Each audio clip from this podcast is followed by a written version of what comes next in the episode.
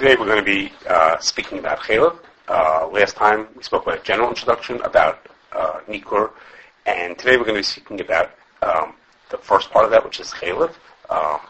Today's is going to be a little general about Chalif, and then in the future we'll talk about specific applications of where we do Nikur of Chalif. Today's what I'm going to be speaking about, the organization of it, is very much follows the order and a lot of the information from the Sefer Anikur from the Nir Baturav, who has an introduction called Koli Dina Iser Chalif, which organizes and sets things up in a very clear way, which is we're going to follow, give or take, follow that order.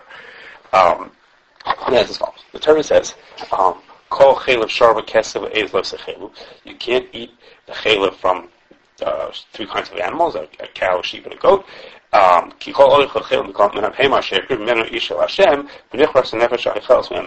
if you eat Chalif from the animals that are brought as karbanos, then the person deserves kares for that.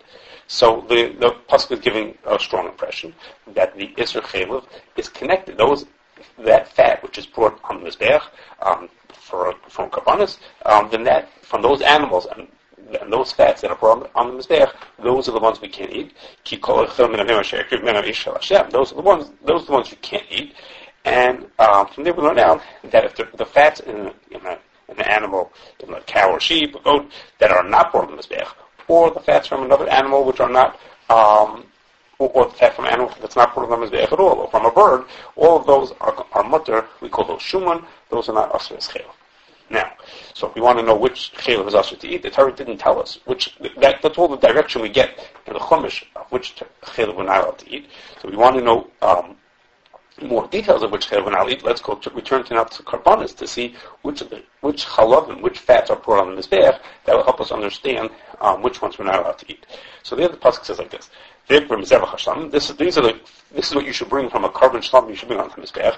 It's a chalif, a machasas, a karev. It's called chalif asher, a karev. V'shtei achloisos, a chalif asher lehen, asher aksalim. So it tells us the different parts. I'm going to explain each of them in a minute. What they are, different types of fats that there are. V'sheres al kavod, al klois yirena, and you should bring the sheres al kavod and the klois themselves onto the mizbeach. So in the middle of that, it had mentioned four different types of chalif, and those are the four types of chalif which are asur. And they are as follows. First is chalif hamachasses karev. It's the first in the pasuk. The chalif which covers the karev. Karev means the intestines, the digestive organs. Intestines is too specific. The digestive organs. And what is that? That's a very large layer of fat that stretches from the reish mei, called the duodenum. The duodenum is the beginning of the intestines coming out of the last stomach of the cow, out of the cava, and it sort of goes up and then around. So it stretches from that. Now that's the cava is on the right side of the animal, so it stretches from there. It wraps down underneath around all of the kishkas. It goes all the way around up onto the left side of the cow, and we're to the middle of the first stomach of the cow, the caris, the first stomach of the cow, the rumen, and that wraps around, completely around a lot of the digestive parts of a lot of the intestines and digestive parts of the back half of the digestive parts of the animal. And for those of you who are watching my video, we're going to pause for now and then twice later to see how Ramita Ben David, the order of Sikha School, shows exactly where that is. Now that's the first one. That's a chalif hamachasses karev. It covers over the innards. Okay. Then the next pasuk says it's called chalif asher karev. Not just one that covers it. It's the one that's on the karev also. What's that?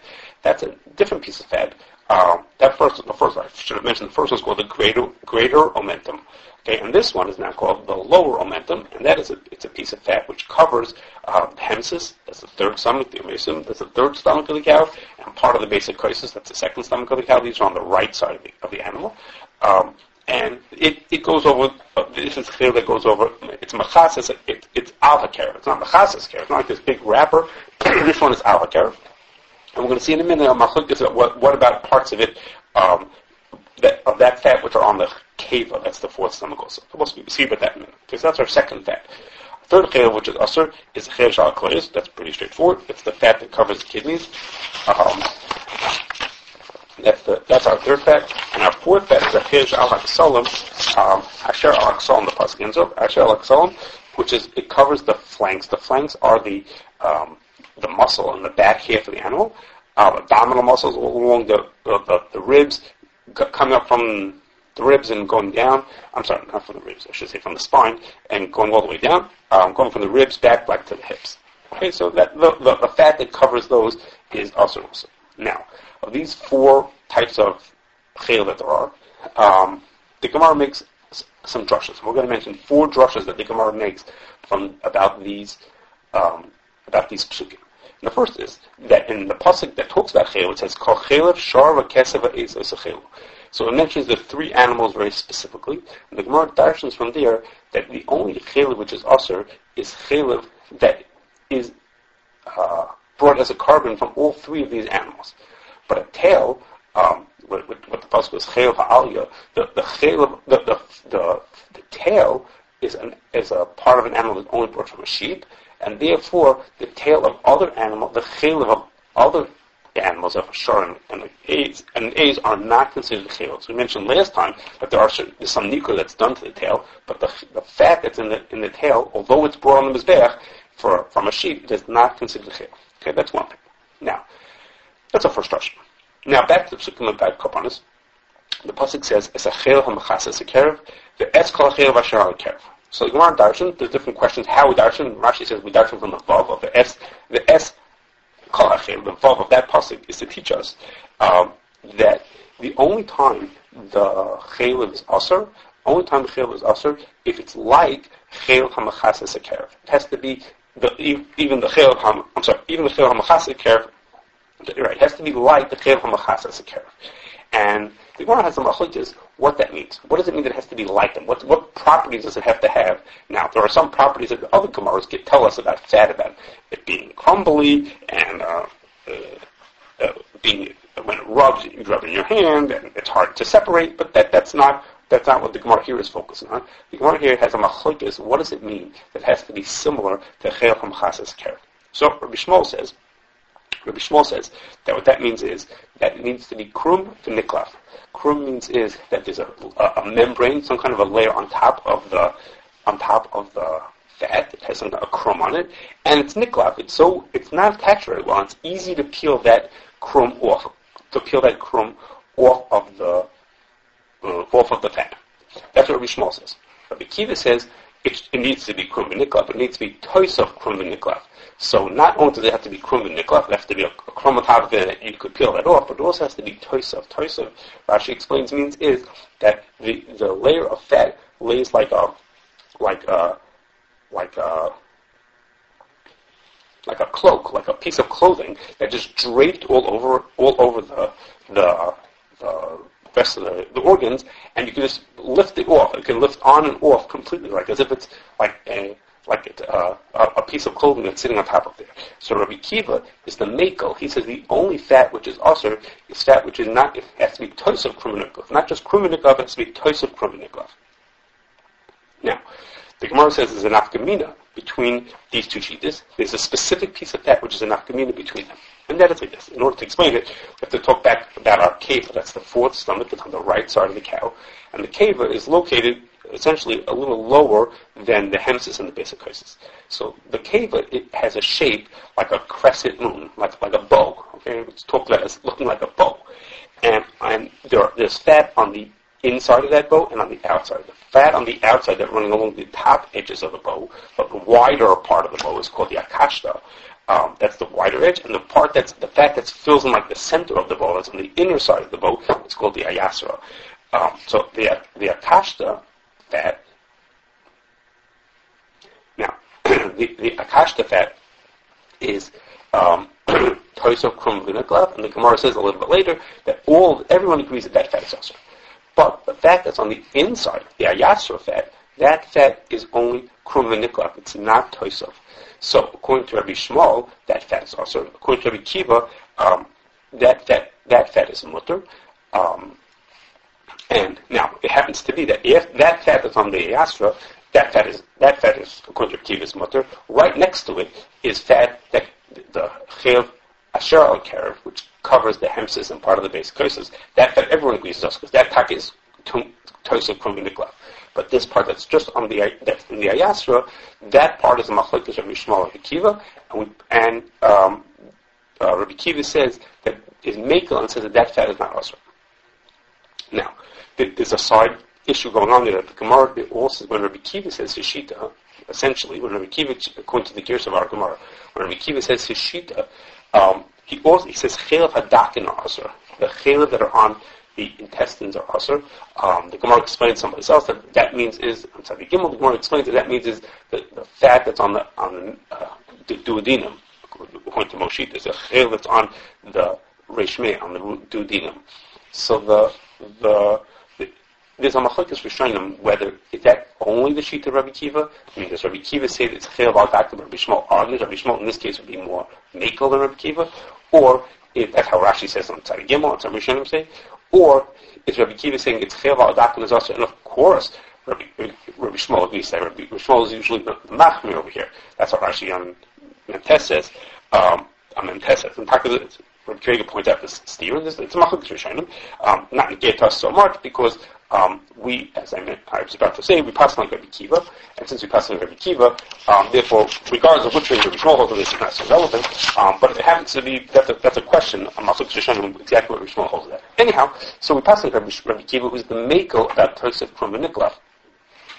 And he holds, Rabbi Shmuel is the mekel, who holds that you need to have Tosef Krumah Niklev, and therefore, the fat minhadin, the fat that's on the Ayasra is mutter, but the Shulchan Aruch says that the minig is to not eat that fat also. The Ramah says it a little stronger than that, there's a little yuk in the Prima Godan, that's exactly what the Ramah means, but we don't eat, he says we also don't eat the fat on the Yasra also, but that's not meikra adin, that's a chumrah, or an Isser Rabbanah, and possibly to not eat the fat on the Yasra, and some explain that that's because it's so easy to confuse the fat on the Yasra with the Hakashta, that therefore we don't eat that fat.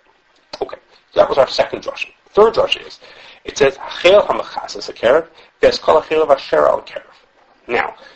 Gemara is like this. If it says the chel that's on the karev, the fat that's on the inner parts of the cow, well, why did it have to say the chel that's machasas a karev? Once it said the fat that's on the karev, then of course that includes the fat that's covering the karev also. So why do we need both of them? Why do you have chel hamachasas karev and chel asher al karev? So the Gemara says that it says this to make a point that the only fat which is also is chalif that has to do with the digestive half of the animal, the back half of the animal. Those are the fats that could potentially be also. But fat that's on the defanis, defanis means. Did I say this is Gemara? I'm sorry. This is okay. The Torah's kind of. I'm sorry. And it's not Gemara. So this fat is not on the fat that's on the defanis, the fat that's on the front half of the animal, by the ribs, by the thoracic cavity. That fat is not asur. That's what we learn from this passage, and Tosfos brings it. Tosfos brings it in the Gemara, but it's really Torah's Kainam that says that we learn from the fact that it had to repeat the Chel Machasas Karev and the Chel Asher Karev teaches us that fat that's on the defanis is not asur. We'll see more about that next time when we speak about ribs. Okay, but fat that's on the defanis is not going to be asur. Okay. The last drasha of the Gemara that we're going to talk about is the pasuk says asher al hakasalam, that's on the flanks, the sides of the animal, the muscle on the back of the animal. So the Gemara tells us that the al teaches us that the only chela which is asur is chela which is on muscle, but chela which is covered by something else, chela which is covered, which is not al hakasalam, it's in the ksalam, that chela is mutar. So the only fat that could be also is fat that's exposed, that you could see it from the, so to speak, from the outside, or I guess from the inside of the cow, that you could see it, that's there. But fat that's covered up cannot be asur. Now, the Gemara says that even though that's true, the chel, the tusi masna, the chel which is under the loins, the loins is the back, is the muscle along the spine from the ribs down to the hips. So in a human, that's in the back, they're in the back, and a cow that's on the top. It's along, the muscles on the two sides of the ribs, two sides of the spine, between the ribs and the hips. So the chayv, the tusi masna, that's underneath the masnaim, that's underneath there. The Gemara says that fat is also. Yes, wait, how could it be also? It's covered up. So the Gemara says even though it's covered up, it's generally covered up. When the animal moves around, when the animal's alive and it moves around, it gets uncovered. I guess just the way that the parts of the body move around, it gets uncovered, and therefore that that is not considered to be covered, it's considered to the fact that it is exposed, and it qualifies as al haxolon, and that fact, and therefore that field is usher. Okay, that sounds a little esoteric. Next time, when we talk about ribs, we're going to see that how that has a practical application for us, why that has an application for us. Okay, so we had these four different drushes that help sort of straighten out exactly which chilul is mutter or asr, and some different shitas about those chilul. Now, the Gemara says another thing. The Gemara says that chilul only applies to fat, but chutim are not asr. What a chutim? The word chutim is like a cord or a string, and it sort of can mean sort of anything that's long and thin, like a vein or a nerve or a tendon even maybe. It means all different kinds of things. But the Gemara says chudim are not asr. Only chilul is asr. Now that's on the din d'oraisa that chutim are not asr. But sometimes chutim pass through chilul, pass right next to chilul, and we say midrabbanan that they're yonik min ha-chilul. They take in, they suck in from the chilul. Either there's a residue there or some kind of a blia, that after the animal dies, some kind of a passage of chilul passes into these things midrabbanan. We say that, and therefore midrabbanan there are certain chutim which are going to be awesome. So in that context, the Gemara says this: chamisha chutim. There are five chutim out there. There are five chutim that have to be removed from an animal. Tlasim mishum tarba, utreim mishum dama. Three of them are because of chaylev, tarba means chaylev, and treim mishum dama, two of them have to be removed because of dam. Of course, today we're going to talk about the chaylev ones there. And which ones are the chaylev ones? The tachli, the kafli, the kulisa, mishum tarba, those three are the ones that have to be kept mishum chaylev. And the Gemara says, the nafkamina between whether it's chaylev or whether it's dam, is that if it's dam, you just have to drain it out. We'll talk about that when we talk about dam. But if it's chaylev, then every bit has to be removed because chaylev is chaylev. And of course, it's chaylev with rabbanon. It's not yonik min ha-chilul, but if it's chaylev, it has to be removed and every drop has to be taken out. Now, what are these three chutim that the Gemara said are yonik min ha-chilul? One is the tachli, that's the tchol, that's the spleen. Another one, the third one is the kulisa, which is the kloyas. It's a chutim coming from the kidneys. Okay, that's what they are, not so relevant to us because they're not usually eaten, taken as kosher, but if they were, then these chutim would be kosher as well. And the middle one was the kafli. And that means the xylem, again, the flanks, the sides of the animal. Now, so the Gemara said these three, there are three chutim, or three parts of the chutim that have to be taken out. Now, what's a little strange is that that's what the Gemara says. Right before the Gemara said that, just before that, the Gemara says is, chutim shebu uketz asur. The chutim that are in the uketz, something else we have not defined, are asur also. And then, right after saying that the chutim and the uketz are asur, then the Gemara says something else. The Gemara says you should know that the chutim, the kafli, have different branches, and the Gemara describes how the branches of these chutim, kafli are, and how they branch out, and what has to be pulled out. Not so relevant for us right now. But so what's going on here? First it says chutim shebu uketz are asur, then it switches to kafli, and then it says there are five chutim, and one of them is the kafli, which we would be expecting, but where's the chutim of the uketz? So if we just said there are chutim in the uketz that have to be taken out, well, why didn't it list it later on when it said there are five chutim? And what's happening here that we're switching back and forth? So Rashi learns that the kafli and the uketz is exactly the same thing, just two different words to describe the same thing. So when it says chutei uketz asur, that's one person said that those are asur. Okay, and then in fact that's one of the five chutim, which is the chutei the kafli, and the Gemara in the middle switched words and said now chutei the kafli has these different branches about how they have to be taken out. Give some details about how it has to be taken out. The Shulchan Aruch passes brings that shita. It's in Samach Dalad, which is the simon about Chela, brings that the chutin, the kafli, exactly how the Gemara describes them. He doesn't use the word kafli. He says those chutim have to be taken out. Those chutim have to be taken out with the whole description of the way the Gemara says it. Now, there's a little bit of a question on that because that's in simon Samach Dalad where it talks about the Hilchos Chela. But in Siman Samachay, the Machaber brings another shita, and that's the shita of the Rambam who learned the chutei shebu'uketz are chutei dam. Okay, like I mentioned, why are they listed as one of the five? That's not our question for today. But he brings near what the Rambam said that chutei shebu'uketz is not chutei the kafli; it's a different chut, and that chut is also mishum dam. So the Prima Godan says, what's going on here? Is it, do you pass like Rashi, do you pass like the Rambam? So the Prima Godan wants to say it's a safek which way to pass it. But of course, the chaylev part is the mochamer, as we mentioned. It's mochamer to be considered chaylev, because if it's considered chaylev, everything has to be removed. Okay, so we have these three chutim of chaylev that have to be taken out. We have these three chutim of chaylev that have to be taken out. As I mentioned, the chutim kaf is the ones that are most going to concern us. We're going to talk about that next time. These chutim kaf, the other two chutim are not so relevant to us. Okay, and in addition to the chutim that have to be taken out, the Gemara says also that hamishei karni havi. There are also five krulim. Okay, now the Gemara first says a little earlier. The Gemara says that all chaylev which is asur, is covered with a krum, some kind of always has a membrane on top of it. And the Gemara says that there are hamishei krumim havi. There are five krumim, and again pasul mishum tarba, uche mishum dama.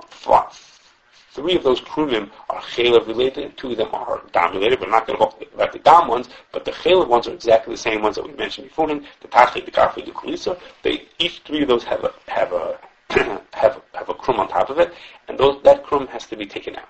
Now, the Gemara explains, and the way it's brought in the din is that two of those krum are asur midaraisa. One that's on the wider part of the spleen, it's called the dud, or in English says the hilum. That part is also midaraisa. It has potential that it has real chaylev into it. And on the outer one on the kloyas, okay, so the tachli and the kulisa, the krum that's on those are the ones that are midaraisa.